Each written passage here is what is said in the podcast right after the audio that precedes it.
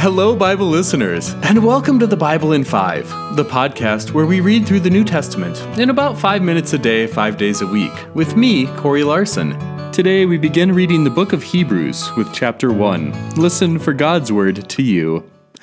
In the past, God spoke through the prophets to our ancestors in many times and many ways. In these final days, though, He spoke to us through a Son. God made His Son the heir of everything and created the world through Him. The Son is the light of God's glory and the imprint of God's being.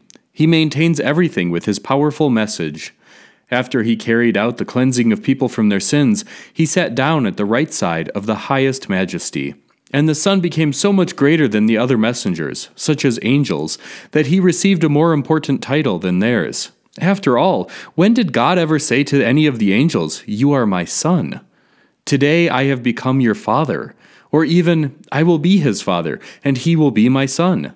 But then, when he brought his firstborn into the world, he said all of God's angels must worship him. He talks about the angels. He's the one who uses the spirits for his messengers, and who uses flames of fire as ministers.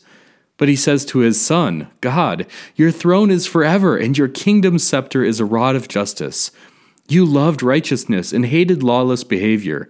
That is why God, your God, has anointed you more than your companions with the oil of joy.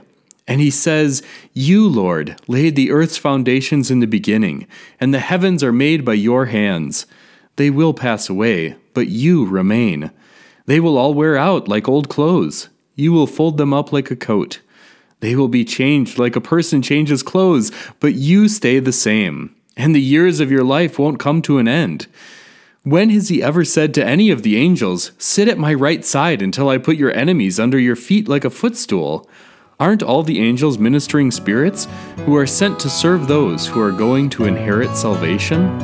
Friends, this is the Word of God, the story of life. To download the full Bible in 5 reading plan and find other ways to deepen your faith, visit Bible5.com. That's Bible 5 all spelled out. Until next time, I pray that today's story helps you grow deeper in faith and live joyfully in hope until we gather again. Amen.